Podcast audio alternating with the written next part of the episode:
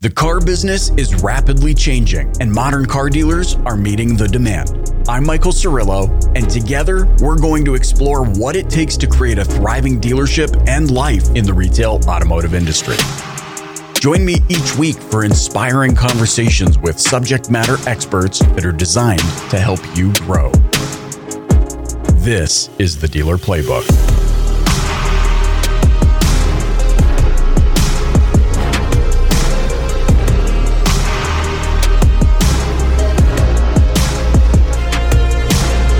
All right, gang, sit down now with my pal, a long time coming. And I will preface that by saying, not his fault, mine.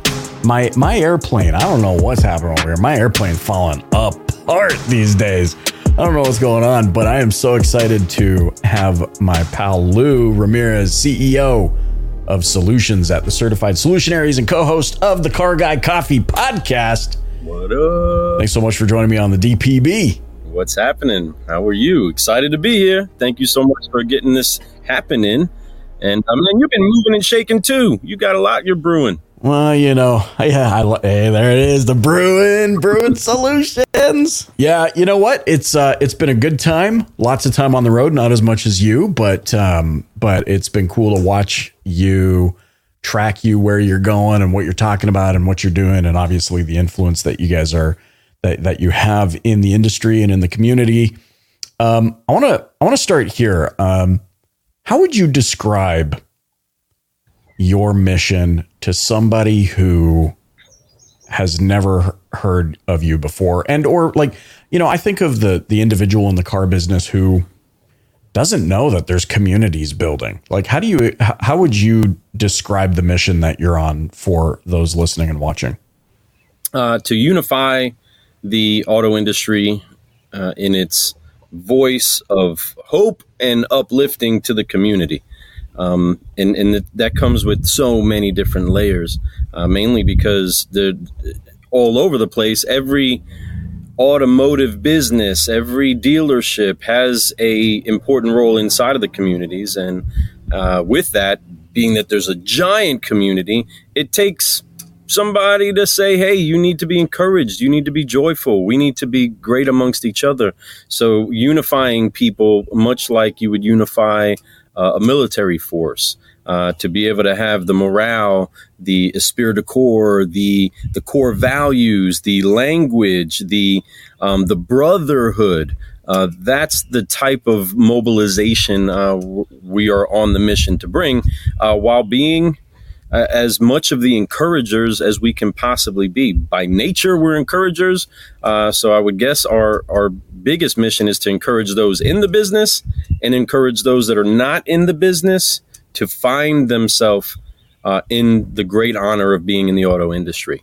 Mm. and to, to much like a Glenn Lundy would try to eradicate the uh, what right. is what does he say? The negative uh, stigma. The negative stigma is associated with the car business, right? Right. Mm-hmm. Similar in that, uh, on the side of really though trying to help make sure people recognize who they are in this business, and it's mm. beyond the business. Uh, it's clear you've put no thought into that whatsoever. Dude, I put no thought in putting that into one line. no, but it, what I love about it is how well you articulate some things that I mean, obviously we've had conversations. I've been on your show before um, that we've talked about that I think our hearts and our minds align on, which is you, you said it a couple of times, the hope and encouragement. You know, I want to dig into that a little bit. Yeah, Have so. you always been that way? Have you always been somebody that's like open arms, like, hey, come on in, hope, hope, hope. Things aren't as bad as they seem or is that something that you noticed develop? Like, when do you feel like you got clarity that, hey, this is what I want to do with my life? Oh, that, well, a couple pieces there. So, being the the energetic, happy, hopeful person, that really came on the other side of the cross. Um, mm. I used to be a very angry, very mad, uh, very uh, unapproachable, looking for a fight street kid. Mm. That's who wow. I was. Um, I'm I'm a New Yorker. Uh, registered member of the Almighty Latin King and Queen Nation. Um, and kids change your world. so do uh, jail bars. Um, a few Right. things made the adjustments, but nothing like the cross.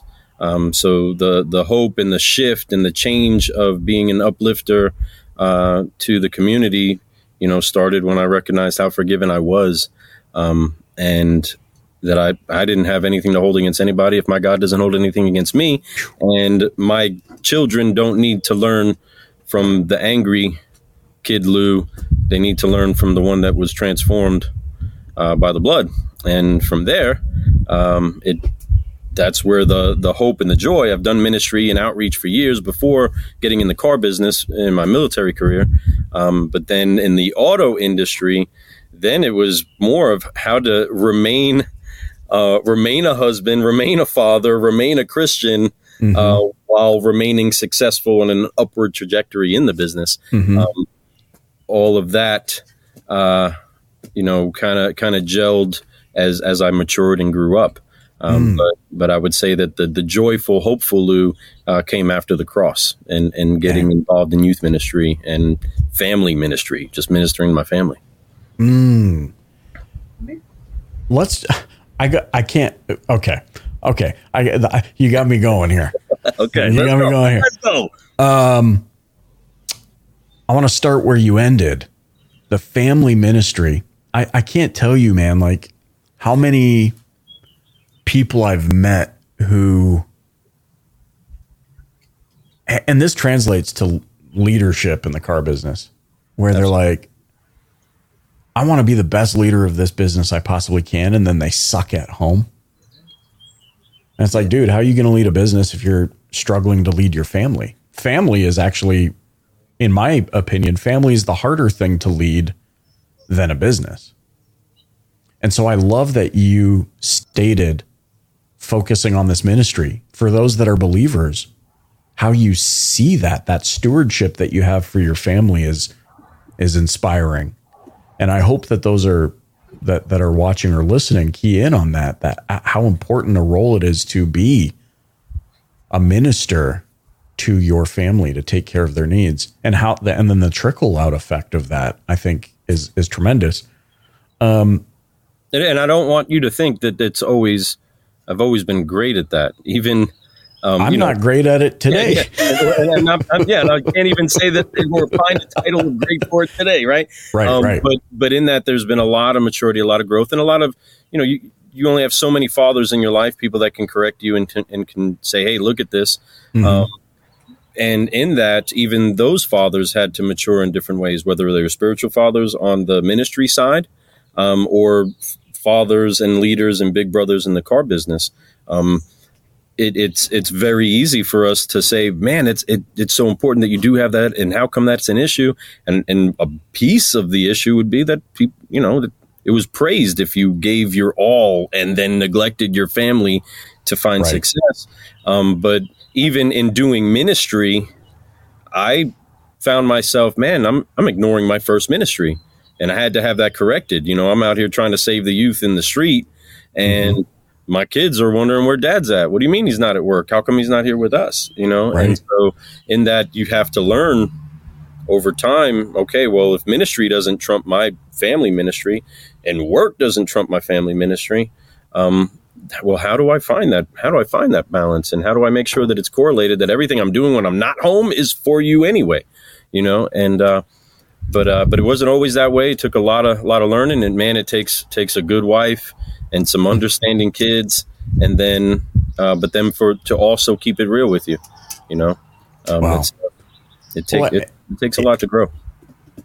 and, and you know I, I think the for the person listening in that's like oh here we go again you know savior complex i think that the highlight for me is that no it's not a savior complex like i don't think i can save anybody that i'm not powerful enough and divine enough to be able to save people but there is this intrinsic as you choose to follow and and as you have tasted of the good fruit you mm-hmm. desire so deeply for others to taste that same thing and experience that same thing yeah.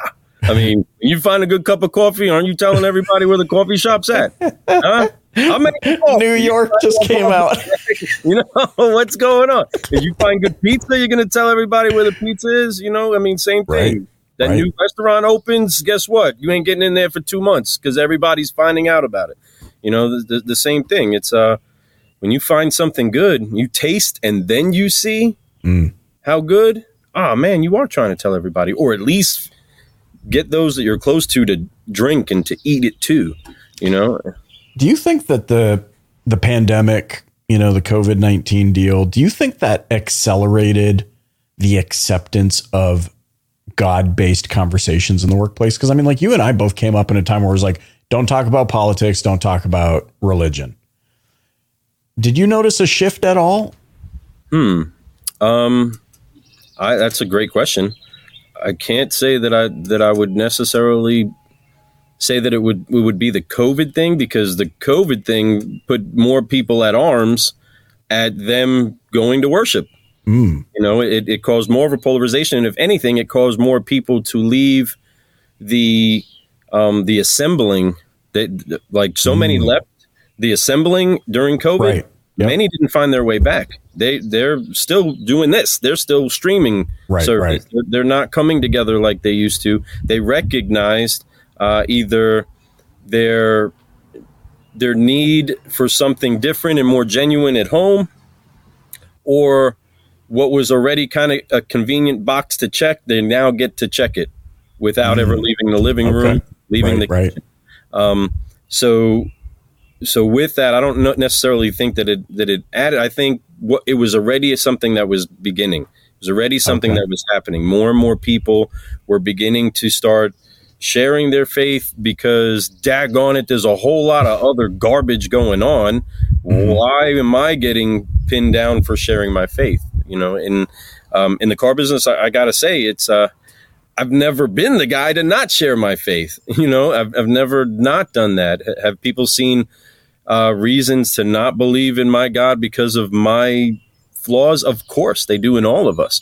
Um, but I've never, you know, like never not been loud about my Jesus. You know, I've, I've been very active about how much I love my God, and uh, and even sometimes prideful. You know what I mean? When when I'm sitting there leading the board, sometimes I'm like, yeah, that, it's that Jesus juice. You know what I mean? And then next month, it's like, man, I shouldn't have said that. All right, my bad. that's awesome. But, uh, but yeah, I, I think that that if anything, it's been something that's been pent up and more and more believers are starting to say, "If why can't I? If there's everything else is allowed, right. why is hope? Why is joy? Why is my faith something that's suppressed?" And uh, I think that, that that this has been coming. Uh, I don't know if COVID necessarily added to it. If anything, I, f- I feel like they reduced the church attendance. Uh, mm, gotcha. Affected that. Yeah. No, I love how how, how you put that. I, I definitely noticed the same thing in personal attendance but to your point on the flip side of it, I, I love how you said this pent up, like people were already feeling it, but now, like the openness. I mean, you just came back from car church conference. Like I've never heard of anything like that happening in our industry ever before. And and now all of a sudden, like you said, I think this this like pent up. I need to express my faith somehow and be in this industry. We're seeing more and more people standing up and saying, "Yeah, like I here's here's the group I must align with." Um, I want to I want to transition a little bit. CEO of Solutions at Certified Solutionaries. Yes. As you maneuver through the day to day of the car business and all of the things that are pressing against car dealers, as you go in store and offer your counsel and your strategies and whatnot, First of all, I mean, what is the what would you say are some of the common problems that require solutions? Like like you walk in, and you're like, there it is again, and then maybe some of the solutions you offer to to mitigate. Uh, the number one thing is that if we walk into a store, uh, one of our first questions is often, "Hey, tell me what your process is." We'll ask everybody that, from every single manager to every single salesperson. What is your process? And wait for them to go, well, first we're going to pull you in. We're going to talk a little bit. I'm going to show you a couple cars. I'm going to ask you, you know, this. And then maybe if, you know, everything's going good, I might get you inside. We might start the application. And I'm like, like, cool. I'm not asking you to tell me step by step what you do. Just tell me what your process is. Right. Uh, just like if a customer is standing in line saying, well, what's different about you than anybody else? What comes out of your mouth? Man, we got the deals.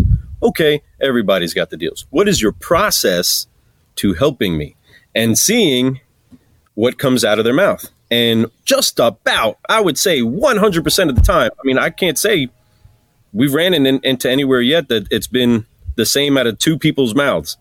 It's 100% different out of each and every person's mouth. So that's always the first thing to, and that's usually the easy given. I mean, that's the, come on, this is easy. This is, you know, this is pee wee ball to look right. right back at the owner or whoever brings us in to say, see what we're saying? You know, this is exactly what has to happen. Let's get uniform, at least in how we explain how we help somebody. Um, and so that's always one. There is no process. Number two, there generally isn't a setup for personal development across the board. We don't have a, a design for that. That's something that was um, instilled in the military. Every single piece of the military is, is, continued education, continued education, continued education. Whether you're taking correspondence courses or you're taking real academic courses for a college, you're you're doing constant training or re-upping on the training you already have. If it's throwing a grenade to know, knowing how to turn the wrench on your on your your uh, your Humvee to your your uh, M1A1 Abrams, whatever right. it is, right. you're doing constant training, um, even to the physical. Uh, so that that's the the other side is that there, so you wouldn't know the process. Nobody can explain it. There isn't personal development, and then from there, because there isn't personal development, it usually kind of runs in tandem with there's no regimented training. So we don't know who's really the mm. trainer. Sometimes we're training, uh, sometimes we're not. Uh, we have this product, but we don't really know how it works. Um, right. All of these different things. And so those three things the no process, no personal development, no training that's usually the very first things that we can zero in on and and then start to get everybody collectively saying yeah you know what we probably would be better if we knew our process if we were being personally developed and challenged on all levels of our life and we trained consistently without fail we trained because oh yeah that's right we're professionals right? That's what professionals do is they do find the way to to train to have a process and do that except in automotive right? This is the one industry we can kind of get away with it um, right. and uh, and keep it the same old same old uh, but that that's those would be the three main things I would say. Um, what branch what branch of the the services did you serve with? I was an army. I was a army. logistics sergeant. Oh, oh, okay. So now I'm glad I asked this because now I'm I'm kind of piecing the the way you answered that together. Um, first of all, thank you deeply. Thank you for your service. Um, I have a, a buddy here in my neighborhood actually who who served. And one thing he said to me, and I'd love your your thoughts on this, to the point of training. He said, You're either deployed or you're training to be deployed. Like there's there's never a moment in time that you're not training and or then executing the training. Your thoughts on that, and then maybe a, a, a second question to that, which is, well, how does how do you ingrain in a person the desire and or desire to be disciplined to train consistently? Okay. So first question would be on the side of training to train and then to be deployed. You're always training for that because that is the course. The inside of the military you're only training to do the job that you're employed to do. So you're constantly working at that or constantly inside of a state of readiness for the deployment. Mm. And um, and that correlates exactly to the car business because you're you're you should be consistently training, prepping, getting yourself ready for when said customer sits in front of you. At that point, it's action time, and right. you're at war for them, not against them. Mm. Right, that's the level of service that you have to switch it for. When when wearing that military uniform, anybody I saw, I, I, I especially when first fresh out of training, you know, and you're all hoo and you're so excited and you're so proud to be an American, right? They play that at all your spots and you're so excited. And then, and, but you, you stand next to people and you're like, you don't even understand. I go, I'm doing what I'm doing for you. And I'm never going to get a thank you. And I'm not looking for a thank you. We're not looking for that, but we're here committed to serve you. Where can I help? Where can I go? There were so many different, um, on my drive back home after basic train, uh, AIT training, there were just these different accidents. And I kept wanting to be like, let me get out. Let me go help. Let me go find a way to help. And it's like, man, that would be ridiculous if I jumped in and helped everywhere there was an issue. But right. that's where your heart gets to. So that gets ingrained in you that you're prepared to serve. And that's something that in the industry, we have to remember that it isn't us against the person on the other side of the table. This is a round table that we're really on the same side of. And we are here to combat the forces preventing you from achieving your transportation goals. Mm. And uh, so, so yes, we're, I would 1 million percent agree. You're training for deployment, right? right? And if you're not deployed, hallelujah, right? I hope I never have to use this this weapon. Hope I never have to use these fists. Sure. But if we gotta, we the baddest on the planet, right? You better know how to use them. exactly. um, and then on the other one, how do you instill that that uh that into somebody's mind? Well, that has to get instilled. And so it, it's a it's a leadership decision that somebody then grafts themselves into. No different than the military. I this is a volunteer army, just like the car business. I, I volunteered to go in and submitted myself to say, you tell me what I got to do to become a soldier. What do I got to do? Okay, well, this is what we're going to do. Well, this is what we got to do. And guess what they turned me into? A soldier, right? I submitted to their process and I went with it. And then eventually I had habits.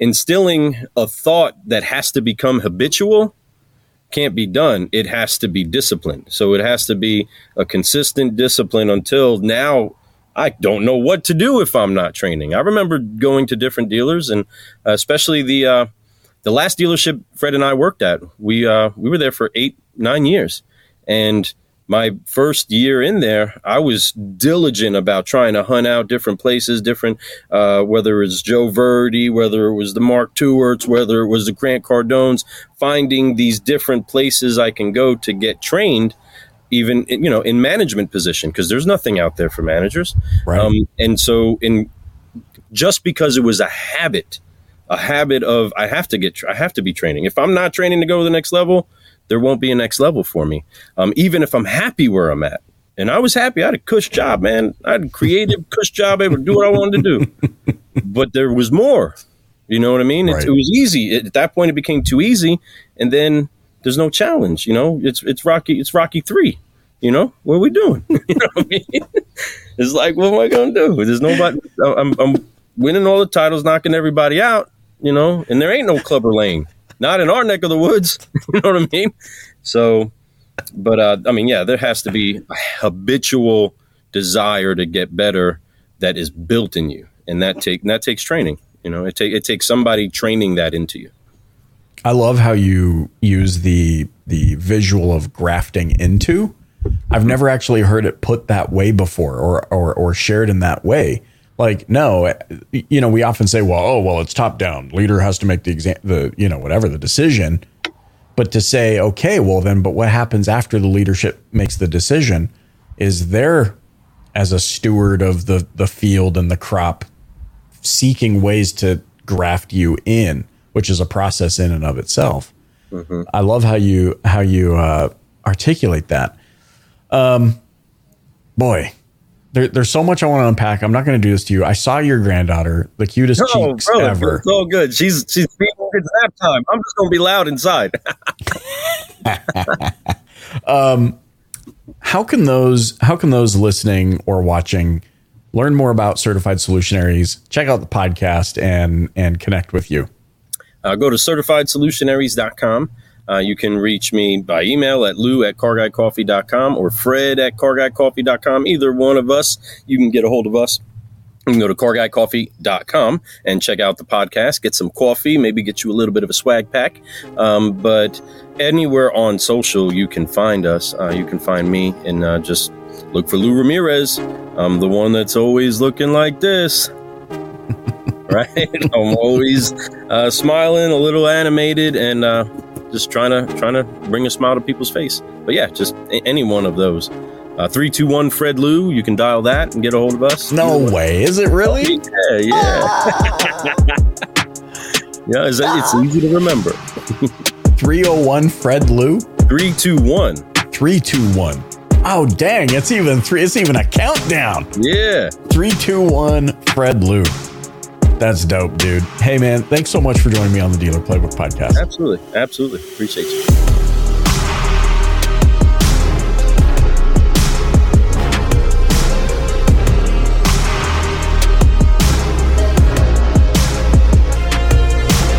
I'm Michael Cirillo, and you've been listening to the Dealer Playbook podcast. If you haven't yet, please click the subscribe button wherever you're listening right now. Leave a rating or review and share it with a colleague. Thanks for listening.